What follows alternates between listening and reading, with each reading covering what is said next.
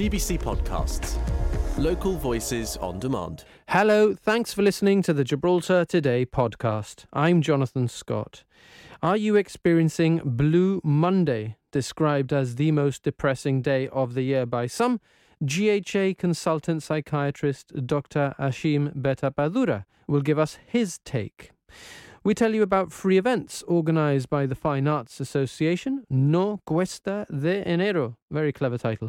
It's a collaboration with Kitchen Studios. We'll speak to Joseph Alecio and Stefano Blanco Sciacaluga. There was a surprise birthday party this weekend for Teresa Bossano, who turned 100. I look forward to sharing some bits from that. And we speak to Patrick Canepa, who's taking over as referee manager at the Football Association. But first, our top story today comes from the Supreme Court. Our reporter Shelina Assomull has spent the morning there and joins us now with the details a rather extensive jury selection process is underway. Uh, something I have to say I have not seen before. Like you mentioned, Katie is the one that usually is in court, uh, but I have gone over the last few years, and it's certainly something new to me. Um, about 300 people are being asked to head down to the Supreme Court today in a, a, different sort of waves over the course of the day 100 this morning, then at 12 o'clock, and then at 2. Um, and so, if your name is called, you're asked to go into another room and complete a questionnaire, uh, something I've never heard of before as well. Um, and this questionnaire essentially asks, you know, if you um, know any witnesses or family members involved in the case. The case that we're talking about is uh, that of Gillian Balban. She's facing allegations of fraud. They were made by NatWest Gibraltar and they date back to 2011 and 2012. Um, she's currently facing four counts of fraud, totaling close to £3 million, and two counts of fraud by abuse of position. Now, this case was actually first brought forward in December 2019. Now, more than four years later, it's in court and is expected to take six weeks, which is why the jury time. selection process is so extensive, I imagine. We've actually emailed the courts to find out in which cases they would normally do something like this. Uh, so hopefully we'll hear back from them, from them over the course of today. Um, but yes, um, essentially six weeks, almost a month that you'd have to give to um, jury service. And so I think they need to be certain that people can commit to that amount of time.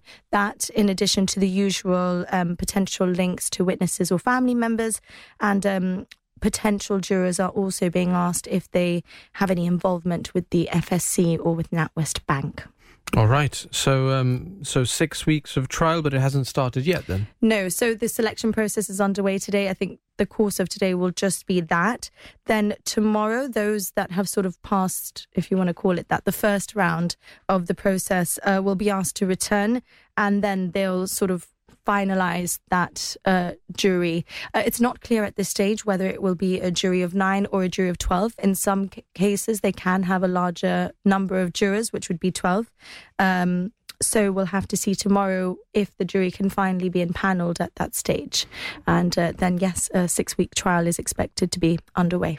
All right. And we'll keep you up to date with significant developments. Absolutely. All right. Thank you for joining us, Shelina Assomull. Are you experiencing Blue Monday? The third Monday of the year is described by some as the most depressing of the year. Uh, researchers claim that people are at their loneliest, with debt levels um, being difficult uh, at their highest. In fact, uh, January, of course, uh, coming straight after Christmas, which can be expensive, and when we spend money uh, sooner and and in, in a greater volume, and the weather elsewhere in the world uh, could be a factor as well. Here in Gibraltar, we've got a, a, beautiful day, really, for January winter's afternoon. Uh, so, how are you coping, and what tips do you have to cheer yourself up? Uh, we'll hear in just a moment what the vibe on Main Street is like. But first, good afternoon to the GHA consultant psychiatrist, Dr. Ashim Bettadapura.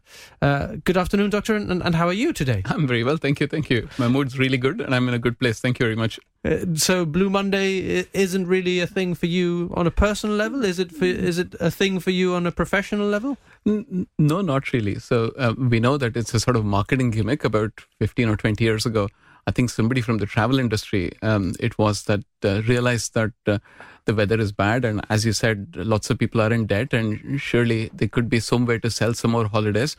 Uh, and in the UK, there is um, the, the weather is really unpleasant.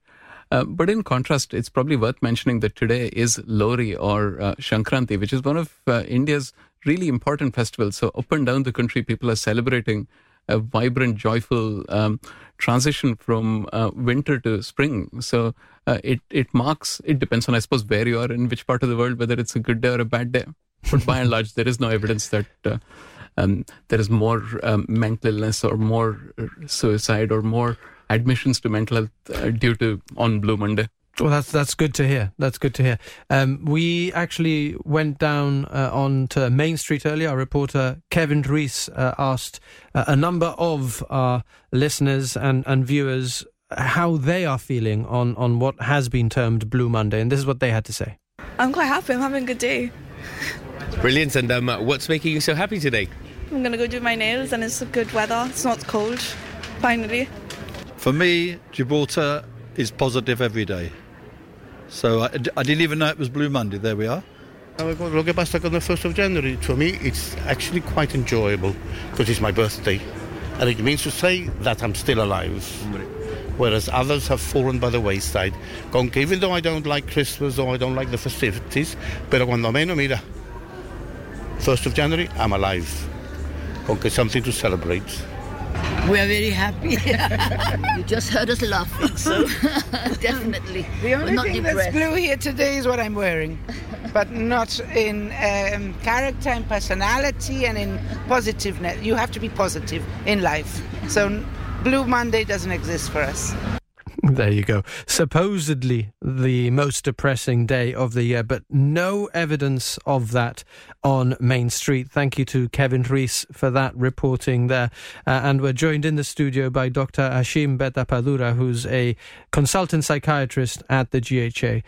Um, and, and, that sort of anecdotal uh, evidence, unscientific as it is, uh, corroborates what you were saying that um, uh, it isn't necessarily a thing. It, it perhaps was born as a marketing gimmick. That's what I believe is true. Yes. Yeah. Uh, nevertheless, if if uh, it seems like a good prompt to talk uh, a little bit about how people can look after their mental health and, and make sure that they are feeling well.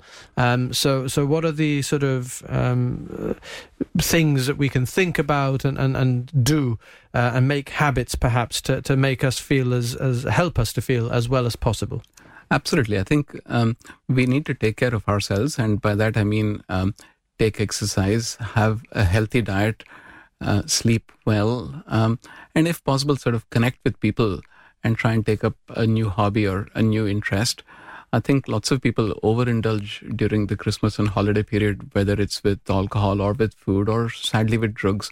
And it's a useful opportunity, I think, to cut back on those things and reevaluate our lives.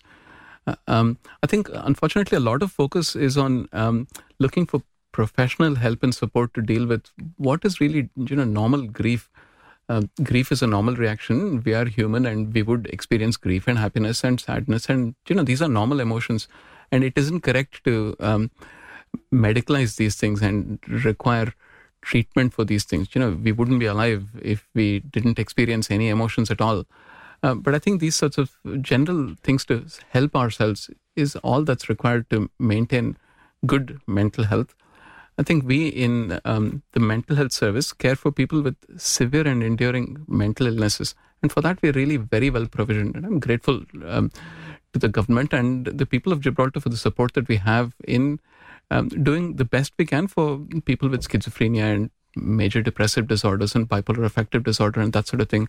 And we shouldn't confuse that severe end of the spectrum with what is normal day to day ups and downs of life, I think. So yeah, so those are two very different things that you've described. Then uh, the normal emotions of of an uh, you know ups and downs of everyday life for somebody who is uh, fairly healthy, and and uh, a sort of a diagnosable mental health disorder. Uh, as as you sort of help people with. Absolutely, uh, severe mental disorders can arise due to a number of reasons. Sometimes due to significant trauma while people are growing up, or um, due to genetic factors, or due to biochemical imbalances in the body. And that's quite different from a normal day to day person going about their life who experiences a knock. You know, we all experience knocks in life. Uh, and I think those knocks are best dealt with by seeking support from our uh, near and dear, our friends and family, and um, you know, connecting with nature, um, taking up exercise and healthy lifestyles, and that sort of thing. We've been talking in recent days about how um, Christmas, as well as being a beautiful time of the year, um, is also a time of the year that brings its own social pressures, um, financial pressures, expectations. Um, have you seen in recent weeks, um, uh, has the GHA's mental health team uh, seen an increase in, in call outs for help? I don't think there's uh, any significant in- increase compared to any other time of the year. In fact, uh, during this period, lots of people are on holiday and away from Gibraltar. Um, my personal experience of working on call for the GHA during the Christmas period over the last four or five years has been that it's a relatively quieter time. And I suppose partly because people are with friends and families, and lots of people are away from Gibraltar as well. Um, and it's a, f- a festive, positive, pleasant time. So, no, I don't think we've had any increase in uh, callouts. But I suppose at this moment, it's worth reminding ourselves that there is a condition called seasonal affective disorder, which affects a small minority of people who experience a significant fluctuation in their mood uh, between summer and winter. Typically, these people um, suffer with low mood during winter, but it could be the converse where people experience low mood during summer, much more, uh, much rarer. Uh, anyway, seasonal affective disorder shouldn't be confused with um, um, sort of just the ups and downs of life. You know, these these are people who have a genuine problem where their mood is uh, consistently low throughout winter, typically uh, year upon year, and that's a serious condition which which requires treatment. I personally haven't seen anybody fulfilling those criteria while I've been working in Gibraltar, but we are a really small population, which is yeah part of the reason maybe. Okay. And um, I think the last time that we spoke to you, um, or the last time that I spoke to you, certainly, I remember discussing longer term care plans for people uh, who are living in the community but need support. Um, from the GHA, but also perhaps the you know other support, uh, agencies that you work with and government departments. Um, how how much have those care plans developed, and, and are they being um, delivered to, to those in need who are living in the community? Uh, just to remind your viewers and listeners, about 1% of the population at any given time suffer with severe and enduring mental health problems. About 300, 350, 400, depending on how many people are in Gibraltar, I suppose. Um, and those are the people that are cared for within secondary mental health services. And a vast majority of those uh, function independently. Uh, a small minority require significant care and support from society from various agencies, whether it's the housing department or um, voluntary services or indeed mental health services. Uh, and I'm pleased to say that every one of those now um, has a c- clear care plan um, which lists who can support them, who um, what sort of support they require, and how frequently and how regularly that's delivered. Um, and that's been significant in the last couple of years. You know, first of all, getting together that list of people with severe and significant problems, and uh, devising care plans and implementing those. I think we're a long way up uh, from where we were um, three, four, five years ago, I think. All right. Um, we're going to leave it at that for now, but uh, look forward to talking to you again. Thank you, Dr. Hashim Bettadapura, a GHA consultant, psychiatrist. Thank you. Thank you very much. For talking to us about a day that is not blue. It's not. It's a Monday, but it's not Blue Monday. not at all. Thank you. uh, this is Gibraltar today. Um, we we had uh, the pleasure of being invited to a surprise birthday party this weekend.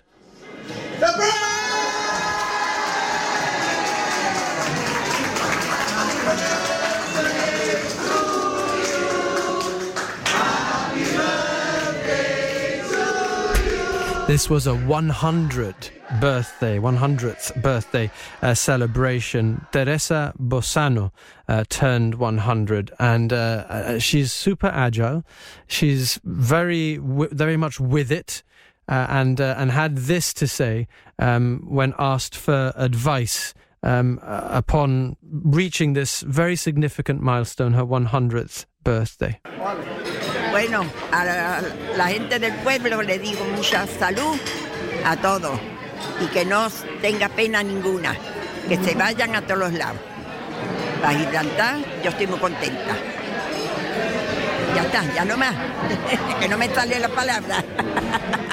She says that uh, she wants people to live their lives with no regret, to go out there and do things, and uh, and she also gave us a little bit of insight into the factors that she thinks might have contributed to her longevity. Uh, so this is Teresa Bossano upon hitting the 100-year milestone. La primera, a la hora del almuerzo, un vaso de vino tinto, grande. La segunda, el- a- si no puedo dormir, me tomo un Bailey doble. Y la tercera, me voy al bingo.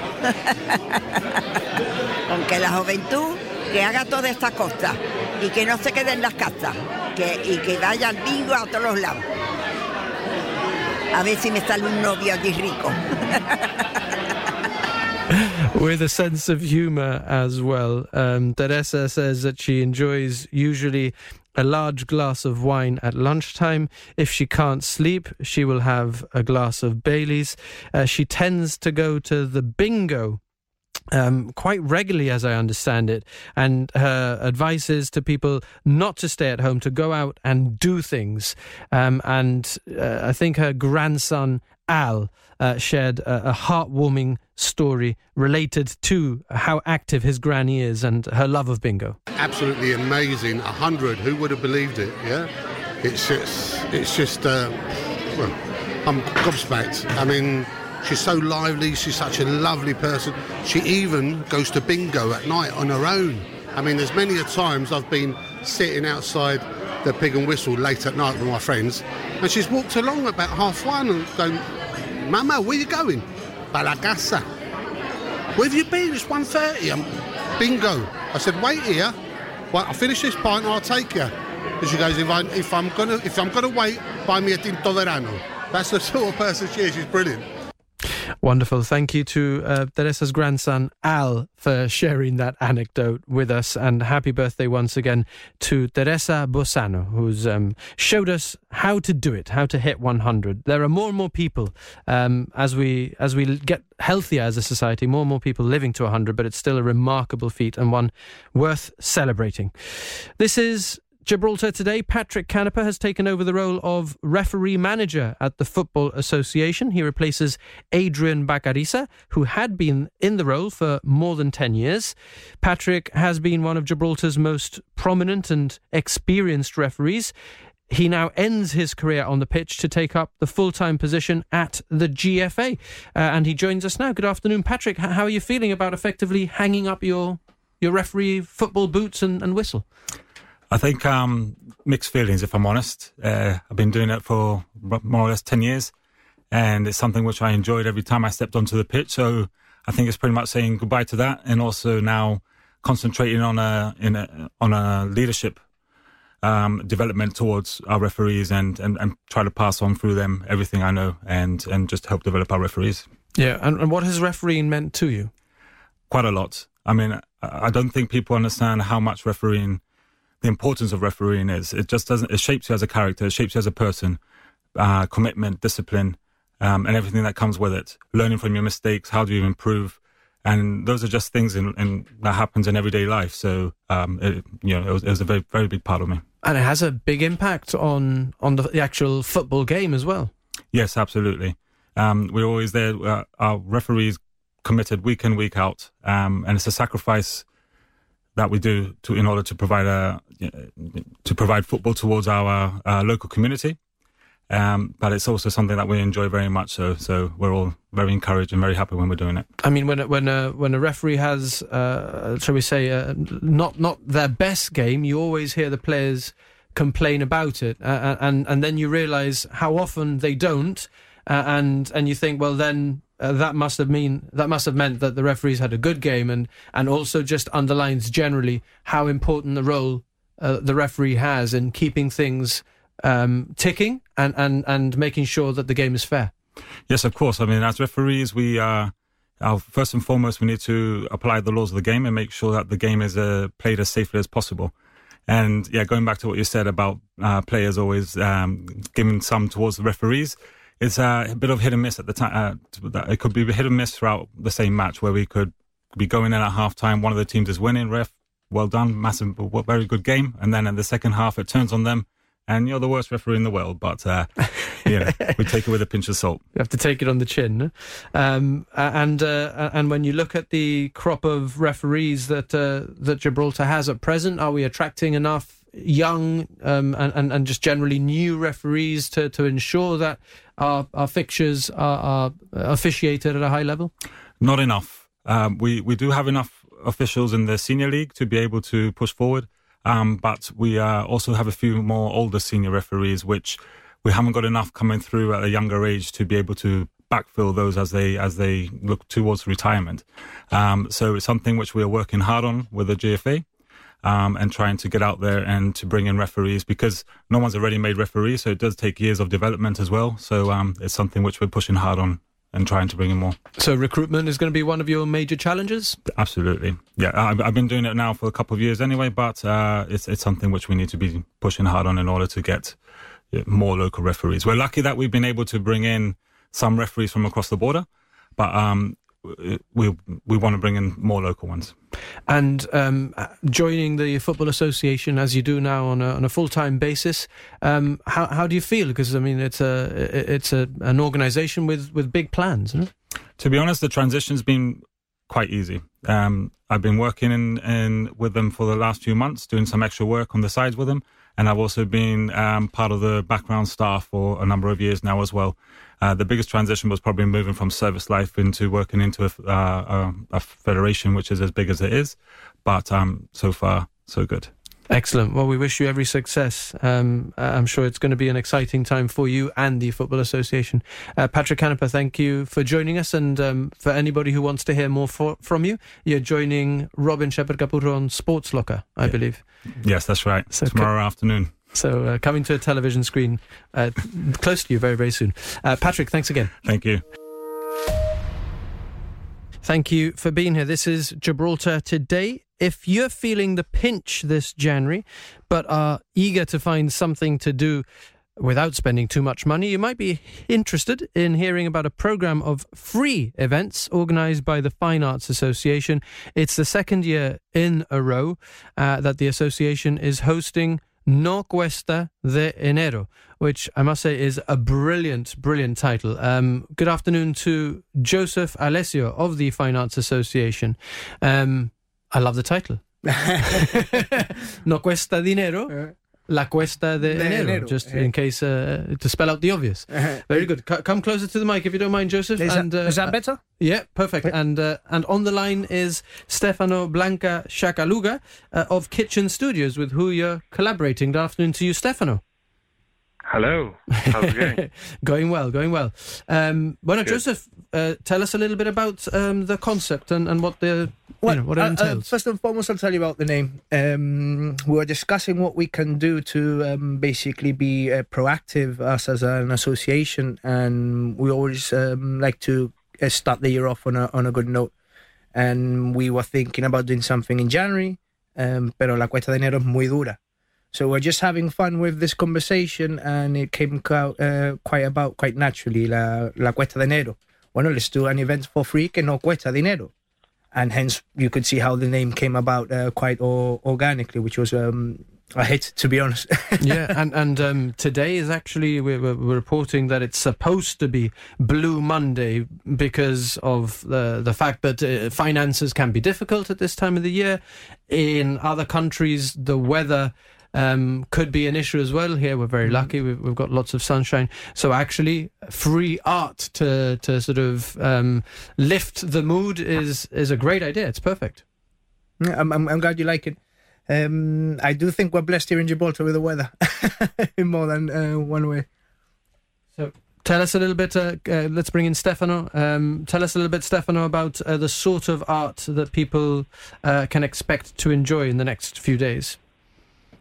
Well, in the next few days, the the Fine Arts Association have put together uh, a number of a number of presentations, and um, you know, which are, which are very varied, uh, sort of much in line with with last year, where they had different associations coming in, different artists coming in to talk about their craft and what they do. Um, so they have that. I think, if I'm not mistaken, today they kick it off with a with a live drawing session, um, which is sort of one of the one of the pillars of, of, of their existence. No, which is the, the very famous live drawing session that they always do once a week.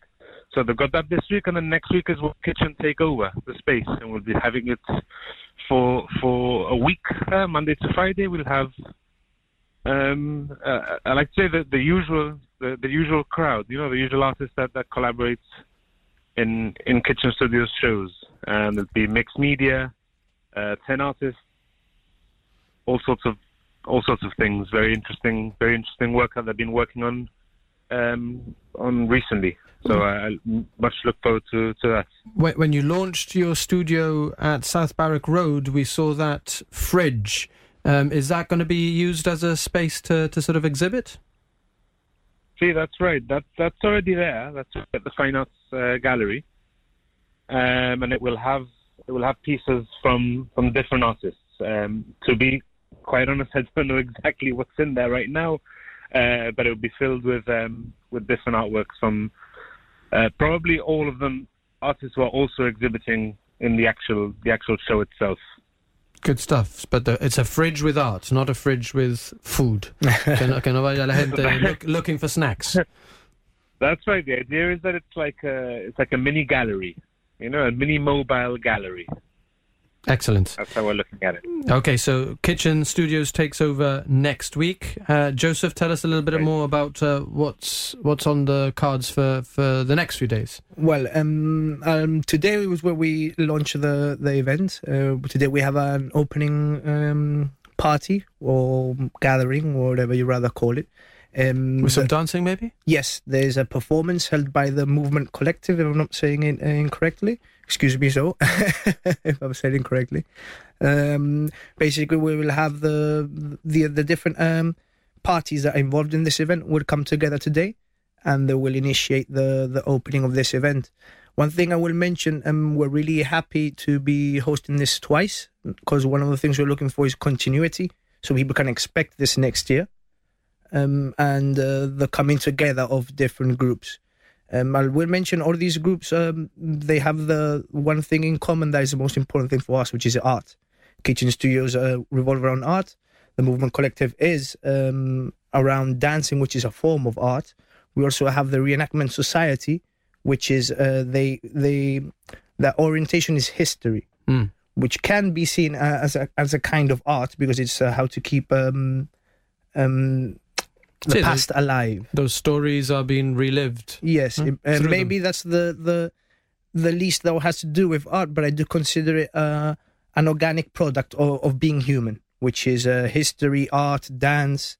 On Thursday we have uh, literature. Um, we have some poems and a performance or something like this.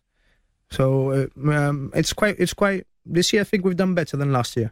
And that's uh, in the evenings, in the afternoons. Well, um, today we open at six.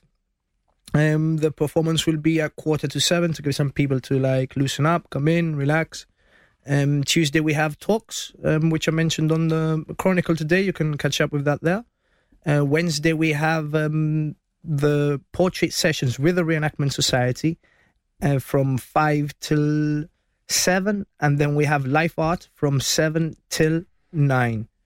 Um, then on Thursday we have uh, some a literature performance. It's like a poetic um, a show or something of sorts, but they have uh, props and, and stuff like this. So Trino Cruz, Alan Perez, and Javier Lopez Escalona doing Straight Rhapsody projects. no? Yes, indeed. Yes, indeed. And we also managed to uh, squeeze someone in at last moment, uh, but this was organized by another committee member, so I cannot give too many details.